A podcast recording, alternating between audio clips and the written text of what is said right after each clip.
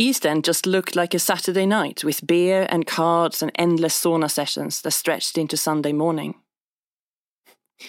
How could anyone choose to live in East End amongst hovels, dirty children, and a constant smell of wee?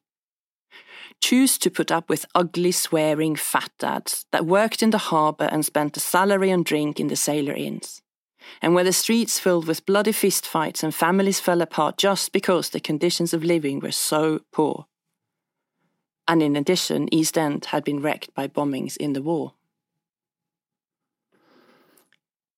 Greta turned away from the mirror and posed with her head turned back over her shoulder. No, it didn't necessarily always show where someone came from. Why live amongst ruins and stench when there were families like the Conleys? Finland pushed its way into the image in the mirror. Greta saw the wooden figures crafted at the front in every home. Bark soldiers, a farmer with a plough, wooden beer tankards with handles. Wow, wow, wow.